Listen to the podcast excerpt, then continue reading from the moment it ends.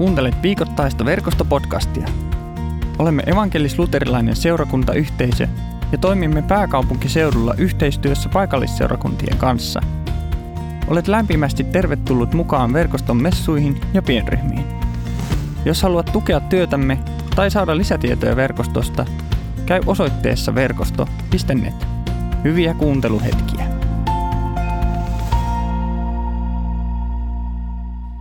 Onko sulla ollut, tai joskus viime aikoina, tai pidempi aika sitten, ollut sellainen eh, tunne elämässä, että kaikki on pielessä? Ja jos olet niin onnekas, että sulla ei ole ollut, niin onko ollut joku läheinen, että et elämässä on ihan kaikki pielessä? Tota, mä kohtasin viimeksi tällaisen tilanteen tuossa Pauttiaralla pari tuntia sitten ja se on semmoinen esiteini tuolla kotona ja pahoittelut nyt sitten näistä lapsista, kun he joutuu esimerkiksi puheisiin, mutta hänellä oli ihan kaikki pielessä. Ja sitten mä kysyin, että mikä on nyt pielessä? Kaikki. Ja, ja, ja sitten kun sä yrität kysyä, niin kaikki on pielessä. No se on, silloin se on kaikki pielessä. Et se, siinähän ei ole sitten, jos on kaikki pielessä, niin sitten on ihan oikeasti kaikki pielessä. Ja se oli hänelle varmaan aivan, aivan tai voin vakuuttaa käsi sydämellä, että se oli hänelle hyvin todellinen tunnetila. Ja tietysti tässäkin meitä on salissa hyvin eri ikäisiä. Mä näen joidenkin kasvolta, että sä pystyt ehkä muistamaan tämän tunteen omasta elämästäsi tai sitten joidenkin läheisten elämästä. Ja tota, silloin jos kaikki on pielessä, niin sitten se on kaikki pielessä. Ja, ja ehkä siinä niin kuin oli semmoinen vähän tota, yhtä aikaa tämmöinen ihmisen kehitykseen liittyvä tuota, teini-iän tunnekuohu ja suomalainen itsesääli yhdistettynä ja se oli kaikki pielessä. Mutta mut tänään meidän evankeliumiteksti on niinku vähän oikeasti semmoinen kaikki pielessä teksti. Et, et sitten niinku, luultavasti kun mä menen kotiin, niin siellä on mun arvio, että siellä on hyvinkin iloinen nuori mies, joka ei muista mitään parituntisesta tai pari tuntia sitten elämäntilanteessa, kaikki oli pielessä. Mutta, mutta tänään me kohdataan äh, sellainen tilanne, joihin me joskus ihmisinä joudutaan. Joskus elämä vie sellaiseen paikkaan, jossa ihan oikeasti aika lailla monet ja hyvin monet asiat on pielessä. Ja voi jopa tuntua siltä, että kaikki on pielessä.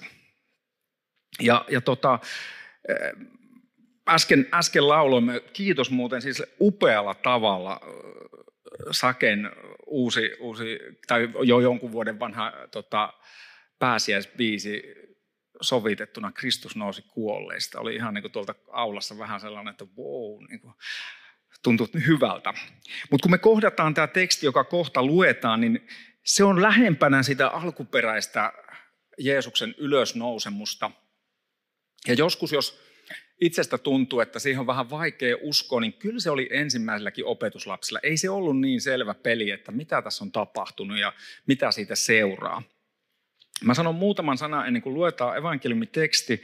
Me kohdataan etenkin Pietari tänään siinä tekstissä. Me kohdataan vähän opetuslapsi Johannes myös ja tietenkin sitten ylösnoussut Jeesus. Ja tota, se tilanne niin kuin Pietarille ja, ja muille opetuslapsille on sellainen, että kaikki se elämä, mille he oli kolme vuotta unelmansa tai rakentaneet, ne oli lähtenyt seuraamaan henkilöä, joka oli muuttanut ensin heidän elämän. Ja sitten he oli nähnyt, että, että Jeesus voi muuttaa ei pelkästään mun elämää, vaan mun läheistä. Ja itse asiassa näyttää, että hän voi muuttaa meidän yhteiskunnan, hän voi muuttaa ehkä koko maailman. Ja heillä oli kasvanut suuri unelma paremmasta maailmasta, että Jumalan valtakunta, oikeudenmukaisuuden, hyvyyden valtakunta tulee tähän maailmaan. Ja sitten se kaikki romahti. Jeesus pidätettiin, häntä kidutettiin, hän kuoli ja kaikki oli pielessä. Ja sitten tuli tämä ihan niin kuin kaheli uutinen, että jotkut naiset tuli sanomaan, että hei, by the way, se Jeesus elää josta se oli kyllä puhunut jo monta kertaa ennen kuolemaansa, mutta me ihmiset ollaan vähän hitaita kuulemaan. Ja, ja tota niin, näin sitten niin kuin oli semmoinen villi huhu, että et, et nousiko se sitten kuitenkin kuolleista. Ja kun me kohdataan tämä teksti tai kuullaan kohta tämä teksti, niin tässä kohtaa itse asiassa myös Pietari ja Johannes oli jo nähneet ylösnouseen Jeesuksen. Mutta silti heidän elämä ei ollut kyllä ihan vielä niin kuin, ei ollut niin kuin kaikki palaset kohdillaan. Ja jos sulla on sellainen tunne elämässä, että ei ole ihan kaikki niin kuin palaset kohdillaan, niin se on osa myös ihmisen niin kuin elämää. Mutta tämä tämmöisenä pohjustuksena. Nyt, nyt luetaan Johanneksen evankeliumin 21. luvun tuota, luvusta niin 14 ensimmäistä jaetta ja näin meille siellä sanotaan UT 2020 käännöksen mukaan. Tämän jälkeen Jeesus näyttäytyy taas oppilailleen nyt Tiberiaan järvellä. Se tapahtui näin. Paikalla olivat Simon Pietari, Tuomas eli Didymos, Natanael Galilean Kaanaasta, Sepedeuksen pojat ja kaksi muuta Jeesuksen oppilasta.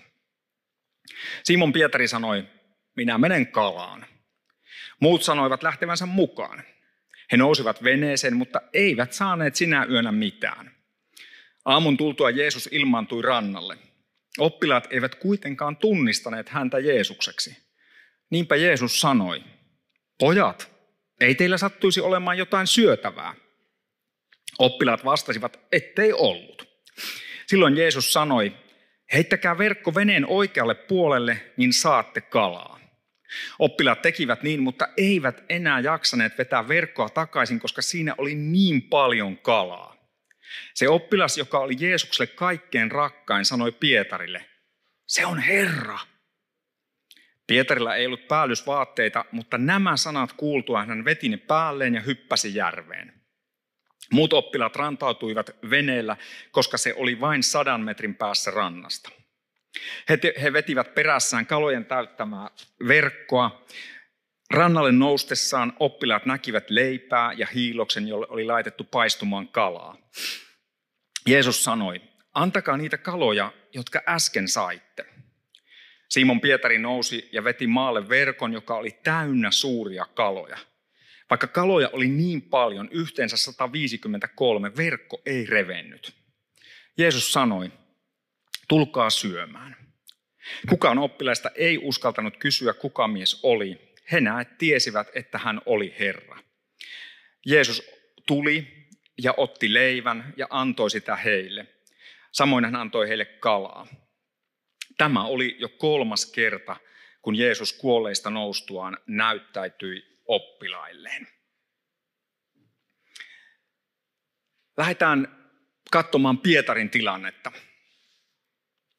Useimmat tunnetaan pääsiäisen kertomusta sen verran, että, että me muistetaan se, kun Jeesus varoittaa oppilaitaan, että hei, hänelle käy huonosti ja tekin luovutte minusta, tekin niin kuin ikään kuin jätätte mut. Ja siinä Pietari, joka oli nopea ja, ja olisiko se nykytermeillä vähän ADHD, niin se, se tota, niin tempasi, että vaikka kaikki muut jättäisi ja pettäisi niin minä en jätä. Ja sitten Jeesus sanoo nämä, nämä hyvin tunnetut sanat, että ennen kuin kukko kahdesti kiekusa kolmesti mut petät. Ja, ja tota, tässä tilanteessa ollaan, jossa Pietari kieltää tuntevansa Jeesusta kolme kertaa. Hän on uhonnut, että hän on se, joka seisoo sun rinnalla. Hän kieltää kolmesti, pakenee paikalta. Ja, ja sitten hän sai tämän, tämän uutisen ylösnousemuksesta naisilta ja sitten hän kohtaa itsekin Jeesuksen. Ja silti se on, sit se on ihan hukassa kaiken kanssa. Ja tässä me kohdataan tilanne, jossa Pietari on niin, hänen tunneelämänsä ja koko elämänsä on niin sekaisin, että ainut mitä hän osaa on sanoa, hän sanoo, että minä lähden kalaan.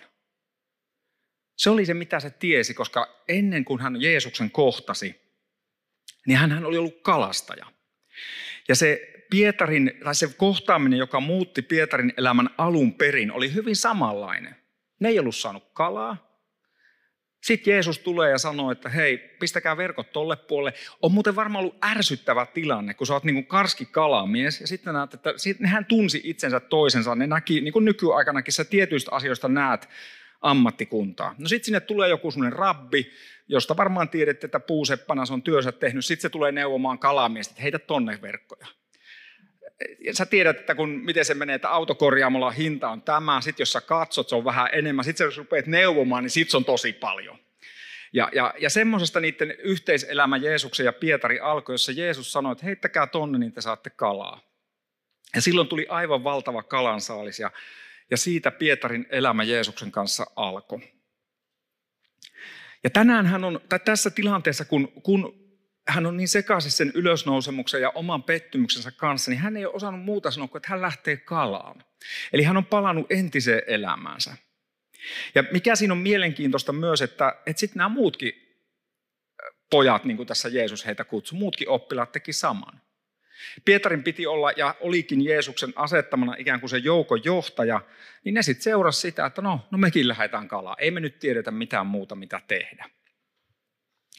Ja mä ajattelen näin, että, että vaikka he oli nähneet Jeesuksen ylösnousseena, niin heitä, vasta, heitä vaan, heillä oli tällainen epätietoisuus ja epäusko, että mitä tämä kaikki tarkoittaa. Ja näin mä ajattelen, että mulle tämä teksti puhuu siitä, että, että meitäkin saattaa olla moni tätä kuulemassa, jossa me tiedetään ja tunnistetaan ja muistetaankin jopa niitä hetkiä, kun Jumala on ollut tosi lähellä. Kiistatta voi sanoa vaan, että tämä ei voinut olla kuin Jumalasta. Jotakin hyvää sun elämässä, sun läheisten elämässä. Ja silti huomaamattani mä huomaan, että mä lähden takaisin kalaan niin kuin Pietari. Eli mä palaan joihinkin vanhoihin asioihin, jotka ei enää ole. Siis kalastajan ammatissa ei ole mitään väärää, ymmärrätte sen. Mutta Pietarille Jeesus oli sanonut jo alun perin, että mä teen susta ihmisen, ihmisten kalastajia. Jeesus oli kutsunut Pietarin uudenlaiseen tehtävään. Mutta nyt tämän epätietoisuuden ja kaiken keskellä Pietari ei tiedä mitään muuta kuin palata entiseen elämäänsä. Ja, ja tässä tekstin katkelmassa on se sama, niin kuin mä sanoin, että jos ajattelette se Pietari kielsi Jeesus, uhosi, että hän ei jätä, sitten se kielsi, jättää Jeesuksen, lähtee sinne kalaan, vie muutkin mukanaan. Ja sitten se on siinä yhdessä hommassa, jonka hän tietää ja osaa kalastamassa. Ja ei saa mitään kalaa. Ei yhden yhtä kalaa. Niin kyllä mä ajattelen, että kyllä se aika pohjilla oli. Kaikki sen kolme vuotta, minkä se oli rakentanut Jeesuksen varaan, se oli viety. Sitten se kokeilee sitä vanhaa hommaansa ja sekään ei toimi. Ja jos sä olisit nyt Pietarin esihenkilö tai pomo tai valmentaja, niin mitä sä tekisit? Kaveri, joka on mokannut kaikki, sitten se kokeilee sitä yhtä juttua, mitä se vielä edes jollain tapaa osaa. No sitäkään se ei osaa. Mun intuitio sanoo, kun mä tätä mietin, että, että me, me kaikki tiedetään, että se, se pomo tai se valmentaja, niin kuin noin lähtökohtaisesti, on jossain se erilainenkin henkilö. Mutta mä sanotaan, että se on nyt tässä, tämä on loppu. Et kenkää tulee, sä et enää pelaa meidän joukkueessa, sä et ole enää meillä töissä.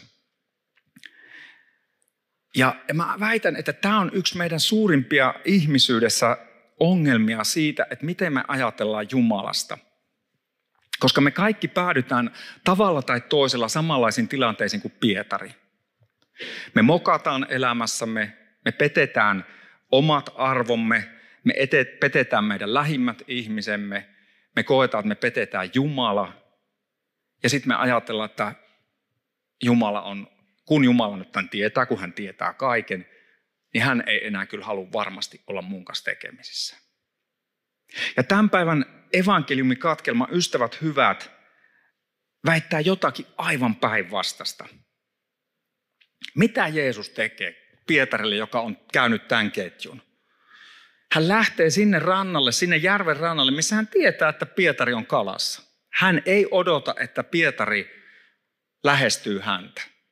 Hän menee sinne, en tiedä miten, mutta hän, e, niitä ei nyt siinä niin kuin leipiä ja kaloja ei silleen haettu vaan kaupasta niin kuin nykymaailmassa, mutta hän on valmistanut sinne ruuat. Mä oon muuten joskus aikaa sitten jo miettinyt, että tämä olisi ihan huikea niin kuin semmoinen tommonen, niin kuin, miili, kun näitä, on, näitä tämmöisiä, niin kuin tiedätte, tämmöisiä erilaisten hampurilaisia muiden pikaruokaketjuja, niillä on näitä kaikkia aterioita. En nyt mainosta yhtään, paitsi yhtä, kun nykyisin niillä on myös tämmöisiä henkilömiilejä.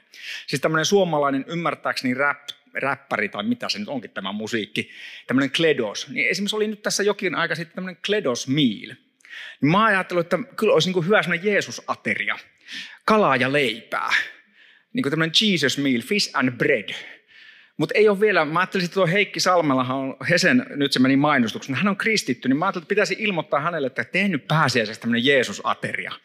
Luodaan tämmöinen kala, kala ja leipää ateria, mutta no voisi sitä laittaa vaikka viestiä hänelle. No tämä sivupolkuna. Mutta, mutta mitä Jeesus tekee? Hän valmistaa sen Jeesus-aterian.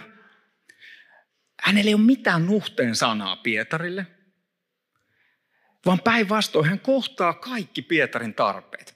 Ensimmäinen niistä tarpeista on se, että se Pietarilla, niillä on, ne on persaukisia, anteeksi termini, niille ne lähti kalaan myös osittain sen takia, että niiden se elämä, mihin ne oli, niin kuin mitä ne oli ajatellut, se oli loppu. Nyt piti saada taas toimeen tuloa jostakin. Ensimmäinen asia, että kohdataan se taloudellinen tarve, 135, 153 kalaa, ihan käsittämätön kalansaalis siinä kohdataan myös se, että no hei mä oon ihan luuseri, mä en osaa enää edes kalastaa. No taas osaankin kalastaa, taitaa tulla kalaa. Mutta Jeesus kohtasi myös aivan erityisesti Pietarin fyysiset tarpeet. Siellä on se aamupala valmiina. Siellä on kalat ja leivät hänelle ja opetuslapsille kaikille. Mutta sitten Pietari kohtaa myös ne tunneelämän tarpeet. Ensimmäisenä asiana, että okei, se tunneelämässä tarvittiin myös se, se hyväksyntä, se välitön ateria-yhteys, joka siinä maailmassa oli niin paljon vielä isompi kuin meillä. Jos sulla on niin onnellisia lapsuusmuistoja tai vaikka, vaikka joltakin leiriltä muistoja, niin muistatteko semmoisen hetkin, kun joku huutaa, että syömään, ruoka on valmista. Sehän on siis mitä kaunein lause, eikö ole? Syömään, hirveän nälkä painanut koko päivän jossain ulkona kesäpäivänä ja sieltä kuuluu jonkun sulle merkittävän ihmisen ääni, että se kutsuu sua syömään. Tässä oli paljon enemmästä kyse kuin vaan siitä ruuasta. Siinä oli yhteyden palauttaminen Jeesuksen ja Pietarin ja muiden opetuslasten, mutta etenkin Pietarin ja Jeesuksen välille. Mutta Jeesus vie vielä sen pidemmälle. Hän ei pelkästään käytä niitä omia kaloja ja leipiä, vaan hän sanoi, että hei antakaa tekin noista teidän kaloista, jotka hän oli tietysti järkännyt, niin kuin nyt jos muistetaan tälleen niin kuin rehellisesti. Mutta Jeesus ei pelkästään, että hei, mä nyt ruokin teitä, vaan hän ottaa heidät takaisin mukaan. Te kalastitte, te kuuntelitte mitä mä sanoin, te heititte verkot, te saitte ne kalat. Ottakaa niitä kaloja, mä paistan niitä lisää teille. Jeesus palvelee. Kohtaa Pietarin koko ihmisyyden. Tänään mä haluan kysyä sulta, että missä sä oot tänään? Tällä kaikki on pielessä vai kaikki on kunnossa akselilla? Harvalla se ehkä kummassakaan ääripäässä on. Mutta joku meistä kuulijoista voi olla tuntuu, että mä oon ihan pohjalla, niin kuin Pietari. Mutta sitten joku meistä on, että en mä nyt ihan noin pohjalla, että, että niin, ei, ole, no, ei nyt ihan noin surkeasti mene, tai jollakin hei, ihan mahtavaa, jos menee ihan tosi hyvinkin. Ensimmäisenä sulle, joka et ole niin pohjalla, ja jos tuntuu siltä, että menee itse asiassa tosi hyvin, niin mä halusin huomata tai yhden jutun heittää. Huomasitteko te, mistä se Pietari tunnisti Jeesuksen? Hänhän ei siis tunnistanut Jeesusta. Tosi jännä juttu, että vaikka se oli, ne oli kulkenut kolme vuotta, niin se oli Johannes, jonka piti sanoa, että se on Herra. Ja jos sä et ole niin pohjalla tänään, niin kysele Jumalalta, että kenelle sä voisit osoittaa, niin kuin, tai kenen elämää sä voisit ohjata kohti Jeesusta. Mitä Jumala haluaisi sun kautta tehdä? Kenen tarpeita sä voisit kohdata? Kenelle sä voisit olla niin kuin Jeesus oli esittämässä sen kutsun, että syömään, koska loppuviimeksi, ystävät hyvät, rakkaus, joka on Jumalan ydinolemus. Mutta rakkaus, yllätys, yllätys, onkin verbi. Tai näin ainakin viisaat teologit sanoo. Rakkaus on verbi, joka toimii toisen hyväksi. Tässä on tietysti Jeesuksen elämässä se kohta, kun hän on tehnyt sen suurimman rakkauden teon suostumalla meidän ihmisten pahojen tekojen tähden ristin kuolemaa. Mutta hän jatkaa sitä rakkauden tekoja ihan tämmöisellä käytännön jutulla. Hän on laittamassa siellä ruokaa. Hän antaa esimerkin siitä kohtaamisesta, jossa ei ole mitään tuomiota – ei lueta lukemaan, että Pietari siinä sä mokasit ja tässä sä mokasit ja toisun olisi pitänyt tehdä toisen. Sun ei alun perin olisi pitänyt olla täällä kalastamassa, sun piti odottaa, että mä hoidan nämä hommat ja sä sit, mä kerron sulle mitä sä teet. Ei mitään. Pelkästään huolenpitoa ja hyväksyntää. Kenen luo sä voit mennä? Kenelle sä voit lähettää sen viestin? Ja Sä et voi muuttaa koko maailmaa, mutta sä voit muuttaa yhden ihmisen koko maailman. Sille jollekin yhdelle ihmiselle se sun rakkauden teko, viesti, kohtaaminen voi muuttaa koko hänen elämänsä. Ja tähän rakkauden aktiiviseen rakkauteen Jumala kutsuu meitä. Hän on rakkaus, joka koko ajan intohimoisesti on ihan kaikkisuudesta rakastanut tätä maailmaa ja jatkaa rakastamasta. Ja hän tekee sen nykyään meidän Pietarin kaltaisten ihmisten kanssa, joilla elämä, omakaan elämä ei ole niin kuin mennyt niin kuin Strömsössä eikä mene tälläkään hetkellä. Ja heitä ja meitä, juuri minua ja sinua, Jumala kutsuu tähän maailmanmuutostyöhön. Koska tänään, niin kuin Pietari, niin Jumala kutsuu sitten nyt sinua, joka koet, että no mä oon kyllä aika pohjalla. Että kyllä ihan oikeasti on aika moni asia elämässä pielessä.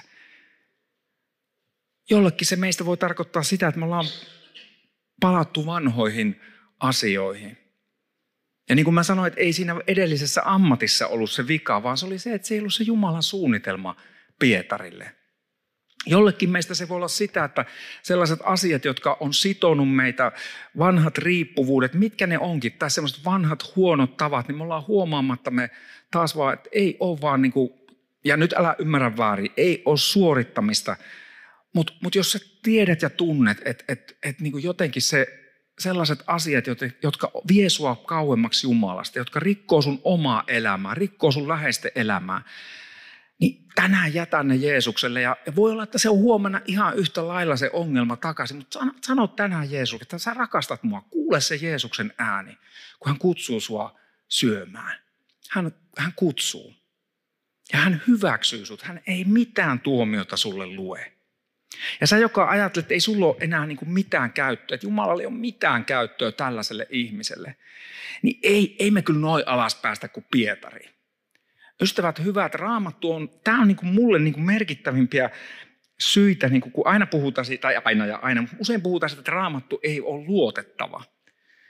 Ylösnouseen vapahtajan, joka on koko kristinuskon, se joko, kristinuskolla joko on merkitys tai ei ole merkitystä ylösnousemuksen kanssa. Koska jos Jeesus ei noussut kuolleista, niin silloin tämä on ihan sama meidän lähteä tästä nyt ja laittaa pillit pussiin ja lähteä kotiin, koska silloin meillä ei ole toivoa omalle elämällemme eikä tälle maailmalle. Mutta ylösnousemus kertoo siitä, että pahan valta on kukistettu, kuolema ei saa viimeistä sanaa, ei saanut silloin eikä koskaan tule saamaan. Hyvyys voittaa pahuuden, valo voittaa pimeän. Mutta nyt, kun katsoo raamatun test, niin kuin todistusta ylösnousesta, niin ensimmäinen se, miksi mulla on, mun on niin kuin hyvä siihen uskoa, se, että ylösnouseen ensimmäiset todistajat oli naisia. Ja nyt ymmärrät, että tässä ei ole mitään seksistä twistiä, vaan se, että siihen aikaan naisen todistus ei ollut pätevä.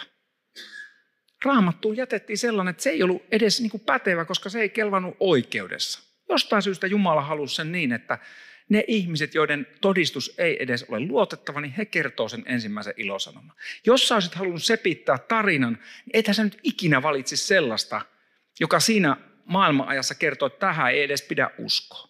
Mutta sitten toinen, toinen mielenkiintoinen on tämä, että et näähän on, niin nämä tarinat on niin, niin epäonnistuneiden ihmisten tarinoita, niin kuin tämä Pietarin tarina. Ja se kolmas, joka johtaa näistä kahdesta, on se, että me tiedetään historiallisesti, että Jeesuksen ensimmäiset seuraajat liittyi siihen Jumalan rakkauden voimaan, siihen Jumalan rakkauden muuttavaan verbiin, joka muutti sen aikaisen maailman, sen aikaisen roomalaisen yhteiskunnan. Ja sitten me ollaan sen jatkumolla jokainen kutsuttuja elämään Jumalan rakkaudessa, kutsumaan toisia tähän.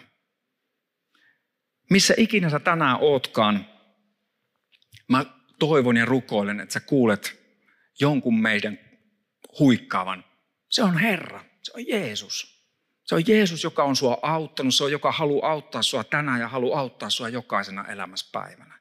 Ja ennen kaikkea mä toivon, että sä kuulet sen Jeesuksen niin kuin huikkauksen, mitä ikinä elämässä kuuluukaan. Että Jeesus huutaa syömään. Hän kutsuu sua yhteyteensä. Tulemaan juuri sellaisena kuin oot, jättämään oman elämässä kaikki taakat, painolastit, mitä ikinä siihen kuuluukaan. Ja niille, ketkä me ollaan tänään täällä Munkkiniemen kirkolla, niin meillä on vielä aivan erityinen etuoikeus tulla syömään tuohon ehtoollispöytään ihan kohta. Ja sulle, joka kuuntelet tätä muualta, niin älä koe, että sä jäät yhtään sen vähemmälle. Jumalan pyhä henki kohtaa jokaista meitä tässä ja nyt ja kutsuu elämään hänen kanssaan. Rukoillaan yhdessä.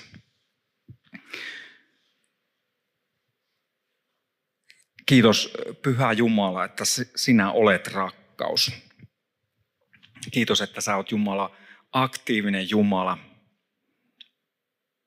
Rakkaus on verbi. Sä tulet jokaista meitä vastaan. Niin kuin sä lähdit etsimään Pietaria siitä hänen konkurssistaan, siitä kun kaikki hänen elämässä oli pielessä. Samalla tavalla sä lähestyt jokaista meitä tänään. Sä tiedät elämämme. Sä tiedät jokaisen meidän elämän. Sä et tuomitse. Sä kohtaat meidän elämän tarpeet, kaikki meidän elämän osa-alueet. Ja haluat puhua sinne sinun hyvyyttä ja sinun rauhaa. Auta meitä tässä hetkessä vaan olemaan vapaina, antaa sinun rakastaa meitä vakuuta meitä siitä, että mikään ei voi erottaa meitä Jumalan rakkaudesta, joka on tullut todelliseksi, eläväksi Kristuksessa Jeesuksessa. Jos koet, että jokin estää sinua ottamasta vastaan Jumalan rakkautta, haluan vakuuttaa sillä valtuutuksella, jonka Kristus palvelijoille on antanut, että kaikki sinun syntisi, kaikki mikä minkä koet itseäsi syyttävän. Kaikki se on annettu Jeesuksen ristinkuoleman tähden ja saat uskoa tämän synnin päästön isän ja pojan ja pyhän hengen nimeen.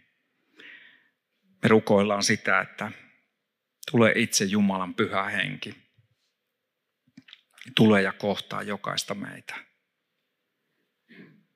Täytä uudelleen meidän sydämemme sinun rakkaudellasi vakuuta meitä sinun hyvyydestä ja sinun iankaikkisesta äärettömästä rakkaudesta, joka on myös jokaisen meidän osamme. Anna meidän kuulla, kuinka sinä kutsut meitä meidän omalla nimellämme. Sinä kutsut meitä syömään. Sinä kutsut meitä yhteyteen. Sinä kutsut meitä jakamaan sinun rakkauttasi siinä elämänpiirissä, johon olet meidät asettanut ja sinä teet sen niin, että meidän ei tarvitse itse pinnistellä eikä puristaa. Tule itse pyhä henki ja kohtaa meitä. Ylistys sinulle, ylösnousut vapahtaja, Jeesus Kristus. Amen. Kiitos kun kuuntelit verkostopodcastia.